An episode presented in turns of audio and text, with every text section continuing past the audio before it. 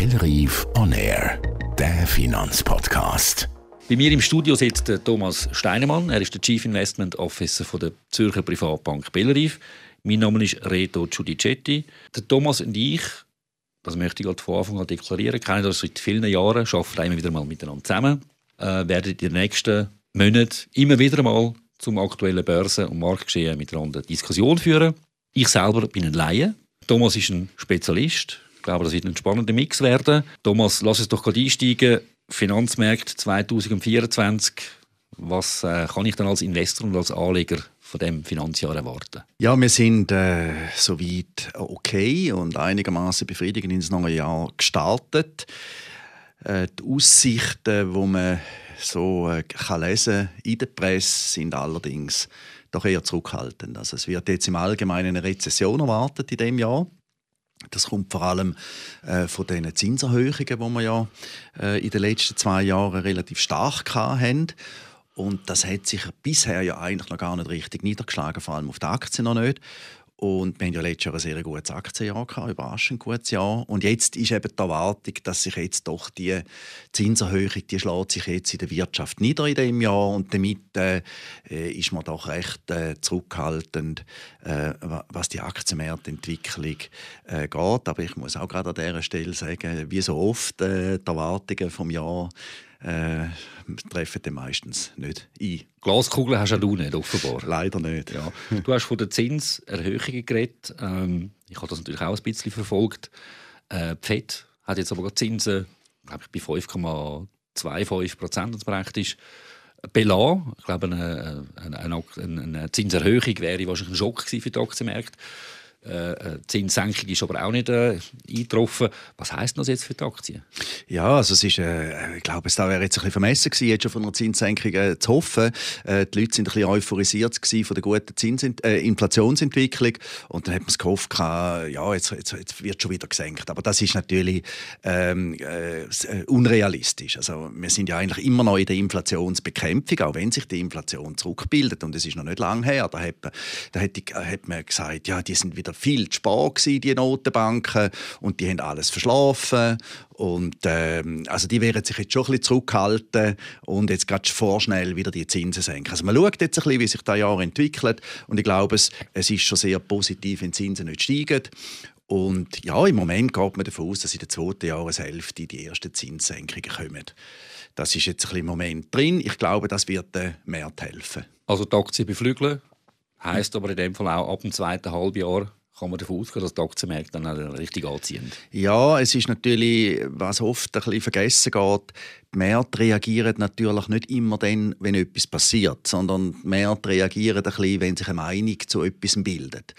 Und in der Regel nehmen eben die Aktienmärkte die Entwicklung von der Zukunft voraus und nicht da, wo, da, wo passiert. Ein Beispiel sieht man jetzt zum Beispiel bei den Bären, bei der Bank. Oder dort äh, hat der Kurs steil nach oben gegangen, nachdem die Bank kommuniziert hat, äh, dass es jetzt, äh, wie viel die Verluste sind und dass, dass, es, dass es personelle Konsequenzen hat. Das ist auch eigentlich ein Schock, wenn man so will. Mhm. Aber die Märkte sind, sind recht positiv gewesen, weil man eben erwartet hat. Man hat schon gewusst, dass es schlecht ist und hätten das als einen Befreiungsschlag genommen. Ich glaube, das ist ein gutes Beispiel, wo man sich ein bisschen, äh, jeweils vor Augen führen dass die Märkte nicht immer auf das reagieren, was gerade passiert, sondern, sondern auf das, wo, wo, wo man erwartet in der Zukunft. Das wäre dann auch meine Frage gewesen, auf was soll man sich dann oder kann man sich dann orientieren? Ja, ich glaube, man muss auch, auch unterscheiden, oder? wenn man einfach äh, Investor ist, langfristig Investor, beziehungsweise einfach sein Vermögen anlegt, dann muss man auch meiner Meinung nach nicht allzu stark immer hin und her gehen, oder? Mal auf, mal ab. Letztes Jahr wäre wär fatal gewesen, oder? Ich meine, wenn man, wenn man da gemacht hätte, was die Erwartungen gewesen wären, letztes Jahr hat es geheißen, also, äh, Zinsen gehen auf, Aktien gehen ab. Das war völlig falsch gewesen. Also, wenn man da gemacht hätte, hätte man überhaupt keine Rendite gehabt. Oder wenn man investiert geblieben ist, äh, dann hat man gut äh, 7, 8 Prozent können äh, machen letztes. Und ich glaube, das wird auch Jahr sinnvoll sein. Man muss, man muss an einer Strategie festhalten. Gut, jetzt sind nicht alles äh, langfristige Investoren, jetzt gibt es auch eher ein Trader oder vielleicht ein bisschen Leute, die Ideen wollen, ähm, kurzfristig spielen. Ähm, dort äh, ist dann da vielleicht ein bisschen spannender, aber auch da gilt, äh, äh, buy the rumors, sell the news. Also irgendwo, ich bin da von dort her grundsätzlich relativ, relativ zuversichtlich. Du sagst Ideen, es gibt Leute, die haben Ideen. Was hättest denn du für Ideen? Ja, also äh, in aller Munde, zu Recht in aller Munde sind die sogenannten Magnificent Seven, also das sind die, die Superaktien, Tech-Aktien. Äh, Tech-Aktien sind aber nicht nur Tech-Aktien, sind auch Konsumtitel. Mhm. Äh, Amazon ist, gehört dazu, also Meta, ähm, äh, die, die ganzen äh, bekannten Microsoft, Apple, mhm. Nvidia, wie sie alle heißen. Und die profitieren und, äh, von dem wie wir alle wissen, von dem künstlichen Intelligenz-Thema. Und die haben letztes Jahr haben die praktisch den gesamten US-Aktienmarkt äh, in die Höhe getrieben. Und, und zwar äh, gegen den Trend. Also wir haben, wir haben Zinserhöhungen gehabt, die normalerweise schlecht sind für Technologieaktien. Und trotzdem sind die Titel ab. Und da sieht man, dass wenn ein Megatrend vorhanden ist, dann einfach die äh, Titel weiterlaufen. Die haben mittlerweile so viel Cash, die Aktien, die Firmen, die verdienen zum Teil 500 Millionen nur am Bargeld. Also ohne, dass die gehen arbeiten oder irgendeinen Fingerkrumm machen, verdienen die 500 Millionen rein vom Bargeld, wo liegt. Die können also mit dem Geld auch weitere Zukäufe machen. Und von dort her, auch wenn die natürlich schon sehr viel jetzt performt haben, gibt es doch einige Gründe, dass der Trend noch weitergeht. Man könnte ja wahrscheinlich aber auch vermuten, dass der Aktienkurs gerade von diesen sieben Firmen sehr, sehr hoch ist. Darum ein Einstieg zum jetzigen Zeitpunkt möglicherweise nicht der beste wäre. Ja, natürlich. Wenn, wenn, wenn, äh, wenn die Titel sich verdoppelt haben in einem Jahr, ist es natürlich, äh, ist es natürlich, ist natürlich viel passiert. Aber man kann auch versuchen, das Ganze ein bisschen äh, von außen anzuschauen. Und zum Beispiel, wenn man die Bewertungen anschauen. Oder das KGV, das ist das Kurs-Gewinn-Verhältnis. Das ist eine von den üblichen und bekannten Messzahlen, wo man so ein bisschen führen um zu schauen, ist eigentlich jetzt etwas zu teuer oder nicht. Da stellt man doch fest, interessanterweise, dass äh, gerade Microsoft oder Apple so 30er KGV haben, also ein 30er, 30 Mal den Jahresgewinn und das ist eigentlich nicht so viel. Äh, das hat Nestle auch. Und Nestle wächst irgendwie 4% pro Jahr. Und die Firmen wachsen 20% pro Jahr, 30% pro Jahr das ist dort, die sind relativ günstig. Dann haben wir aber andere, muss man sagen, Nvidia hat natürlich ein KGV von etwa 100. Da ist natürlich schon wahnsinnig viel Fantasie drin. Ähm, was sich anbieten könnte für die Titel oder für Investoren, die in diesen Titeln interessiert sind, es gibt ETFs, die diese sieben Titel umfassen. Da muss man sich nicht für einen entscheiden. Ähm, da wäre eine Möglichkeit, wo, wo ja, äh, sicher geeignet wäre, um in diesen Bereich einzusteigen. Jetzt haben wir viel über Aktien geredet. Ähm, es gibt eine andere Anlageklasse, Obligationen. Ähm, man sagt ja, wenn die Aktien gut laufen, ist weniger gut für die Obligationen. Umgekehrt, im Moment ist es aber, glaube ich, fast ein bisschen so, dass sowohl die Obligationen mindestens so gut rendieren wie auch Aktien.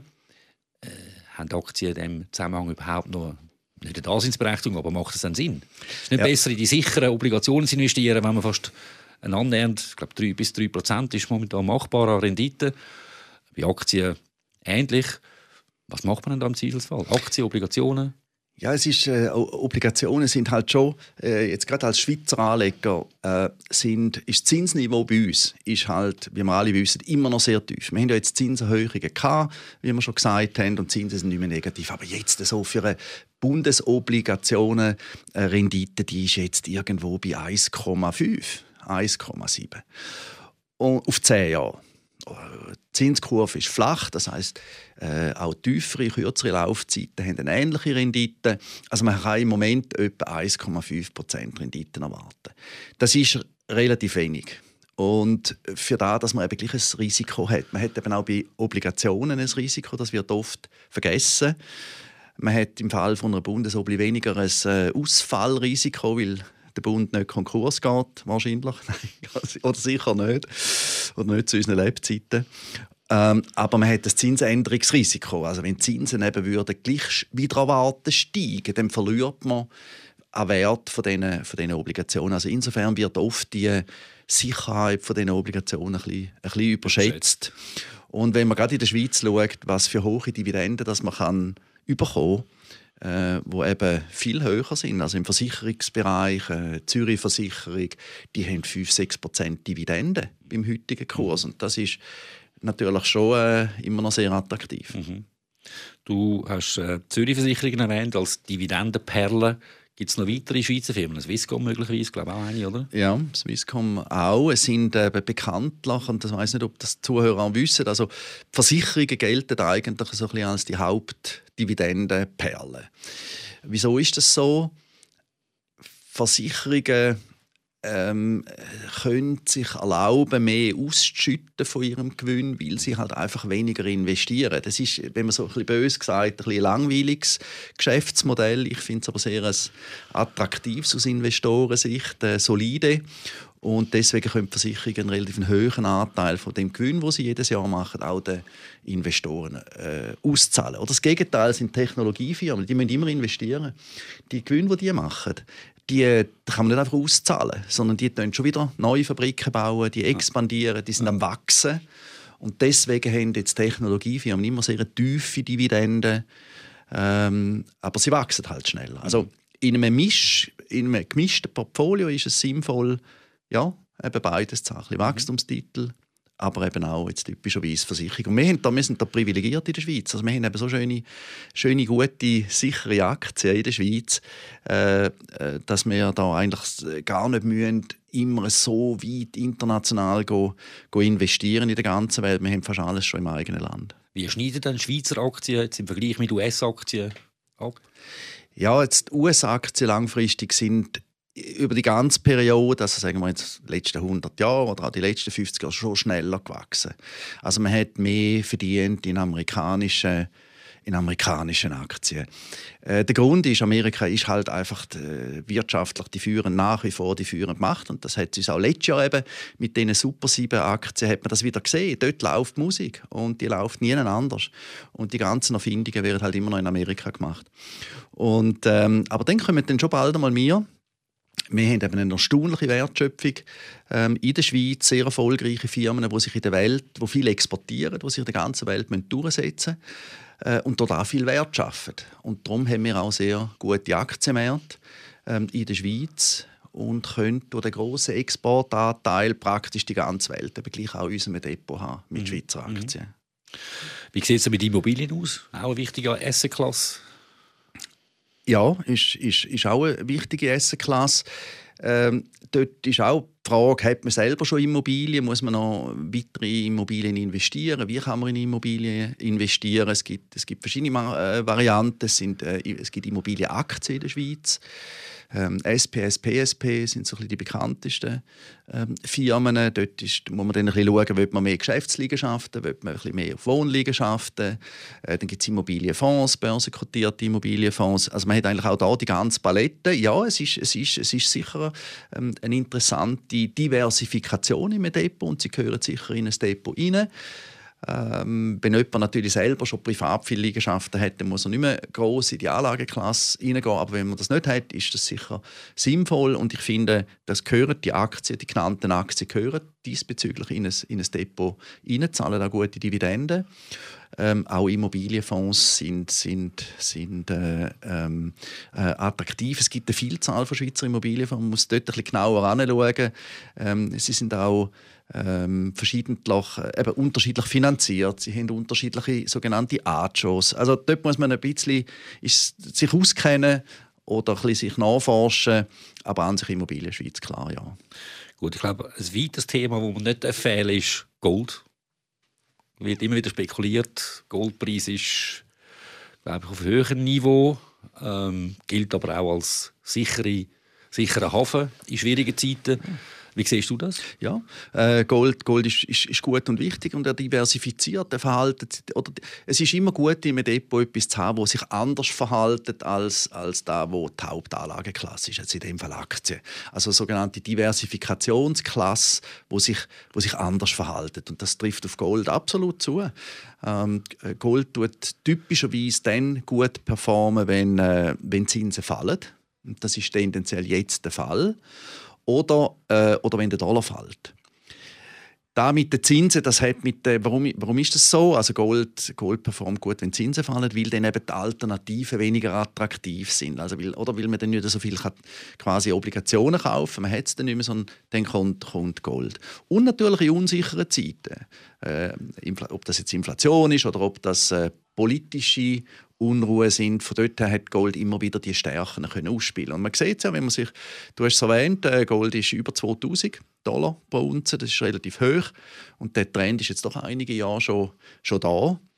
Ähm, von daher, ja, finde ich auch, Gold gehört in ein Depot rein. Du hast die politische Dimension ins Spiel gebracht, das finde ich sehr spannend. Äh, bringt mich zum nächsten Punkt. Äh, USA steht in einem, in einem Wahljahr. Neuer Präsident wird gewählt. Äh, was für einen Einfluss hat der mögliche muss ich sogar sagen, eine absehbare Wahl von Donald Trump auf die Aktienmärkte? Ja, das, das weiß man eben auch nicht. Also ich rate echt ab von, von, politischen, äh, von politischen Gründen für, für, für, für, für Börseninvestments. Also äh, die Wahlen haben, äh, haben äh, einen, gewissen, einen gewissen Einfluss. Ähm, wenn man genau anschaut, der Unterschied wirtschaftspolitisch zwischen Trump von 16 also vor beiden Zeit bis jetzt, ist, ist gar nicht so groß. Äh, es haben beide investiert wie verrückt in Infrastruktur. Beide haben Staatsausgaben aufgefahren. Äh, beide haben im Healthcare-Bereich oder bei den, bei den Pharma-Bereich gesagt, die Kosten sind zu hoch, wir müssen dort abdrucken. Äh, der Unterschied ist in der, in der, in der Wirtschaft im Fall gar nicht so groß, wie man meint. Also dort wird wahnsinnig viel Lärm gemacht. Aber ich habe äh, es wird sich nicht so viel ändern wirtschaftspolitisch. Außenpolitisch wahrscheinlich gibt es einen Unterschied. Different story. Äh, ist eine different story, aber uns interessiert jetzt die Wirtschaft heute und ich würde also abraten von, von, äh, von politischen Spekulationen im Zusammenhang mit der Börse. Ja, mal, es wird, es wird gewisse Volatilität und Unruhe geben, weil die Leute auch halt nervös sind, aber, aber es hat sich noch nie äh, gelohnt, quasi auf... Äh, auf, auf politische Outcomes spekulieren. Was man kann sagen ist, äh, Biden wird natürlich äh, weiterhin ziemlich viel Schulden machen in dem Jahr. Er wird die Wahlen gewinnen. Sie Clinton weiß man, dass die Wirtschaft wichtig ist für Wiederwahlen. Er hat ja den bekannten Spruch jetzt «The economy stupid» äh, ja, erfunden und und ja, und er wird weiterhin schauen, dass es eben keine Rezession gibt. Das ist vielleicht auch noch etwas, was man ein bisschen im Kopf behalten was positiv ist. Kommen wir zu einem anderen grossen Wirtschaftsraum, China. Ähm, Glaube ich momentan auch nicht mehr so ähm, glänzgoldig wie auch schon. Immobilienblase, ähm, ja, Bevölkerungswachstum, ähm, Wirtschaftswachstum, schwierige Themen. Was hast du da für eine Sicht der Dinge? Ja, es ist also, China hat, wenn man auch Zahlen anschaut, ist in einer Formkrise äh, und die dauert noch einige Zeit. Ähm, das hat, äh, es hat verschiedene Gründe. Ähm, man, man, sieht auch, dass, dass die Regierung immer mehr ideologisch reagiert. Das ist ein überraschend. Wir haben alle gemeint, dass eigentlich die Regierung eher so, ähm, wie soll man sagen, pragmatisch reagiert, pragmatisch sich verhalten, wirtschaftsfreundlich irgendwo durch, aber das sieht man je länger, je mehr, das ist nicht der Fall. Also man reagiert immer mehr ideologisch, politisch und das ist natürlich nicht da, wo man äh, jetzt kann sagen, das sind die nächsten zehn Jahre wären super in China sein. Also ich glaube, da haben wir, stehen wir erst noch vor einem Rück Gang. Und da wird nicht sehr schnell große neue Wachstumsimpuls kommen. Die müssen jetzt schauen, sind die Immobilienkrise ist ja jetzt da, die, die Evergrande-Firma, die ist ja jetzt, die geht jetzt Konkurs. Jetzt muss man schauen, wie reagiert jetzt äh, die Regierung. Das wird spannend sein, oder? Wie äh, lässt man jetzt die Aktionäre alle Konkurs gehen? Gibt es da Hilfe? Wie geht man mit den ausländischen Investoren um? Da wird man jetzt ein, bisschen ein Gefühl dann bekommen, wie die, wie die Regierung denkt. Finde ich sehr spannend. Ja, kannst du vielleicht noch etwas kurz zum chinesischen Aktienmarkt sagen? Der ist auch ein bisschen speziell.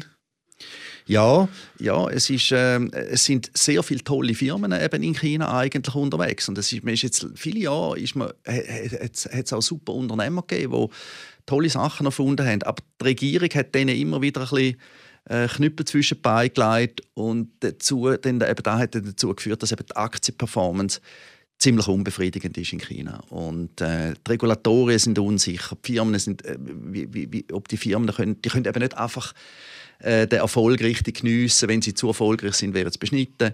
Also es ist ein steiniges Pflaster. Und auch in der Vergangenheit, ich sehe auch nicht, dass sich das schnell ändert. Gehen wir noch kurz zurück in die Perspektive vom Schweizer Investor oder Anleger. Was heißt jetzt die Gemengenlage? Du hast jetzt viele Facetten, Dimensionen beschrieben ja, was, was mache ich jetzt als Anleger, als Investor mit diesen vielen Also Informationen? bin- was heisst das für mich Ja, konkret? ich bin also sehr zuversichtlich für den Schweizer Aktienmarkt. Äh, er ist auch letztes Jahr ein bisschen zurückgeblieben, äh, zu Unrecht. Also zu Unrecht, das sind vor allem der, der starke Franken hat, hat unseren Firmen zu arbeiten gemacht.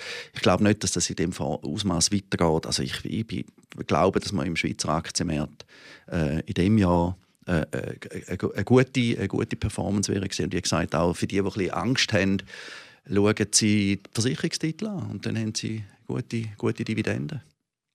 Super, Thomas Steinemann, danke vielmals für die erste Ausgabe vom äh, Finanzpodcast von der Bank Bellerive. Ich habe es spannend gefunden und ich freue mich sehr auf die nächste Ausgabe mit dir in ein paar Wochen. Danke auch.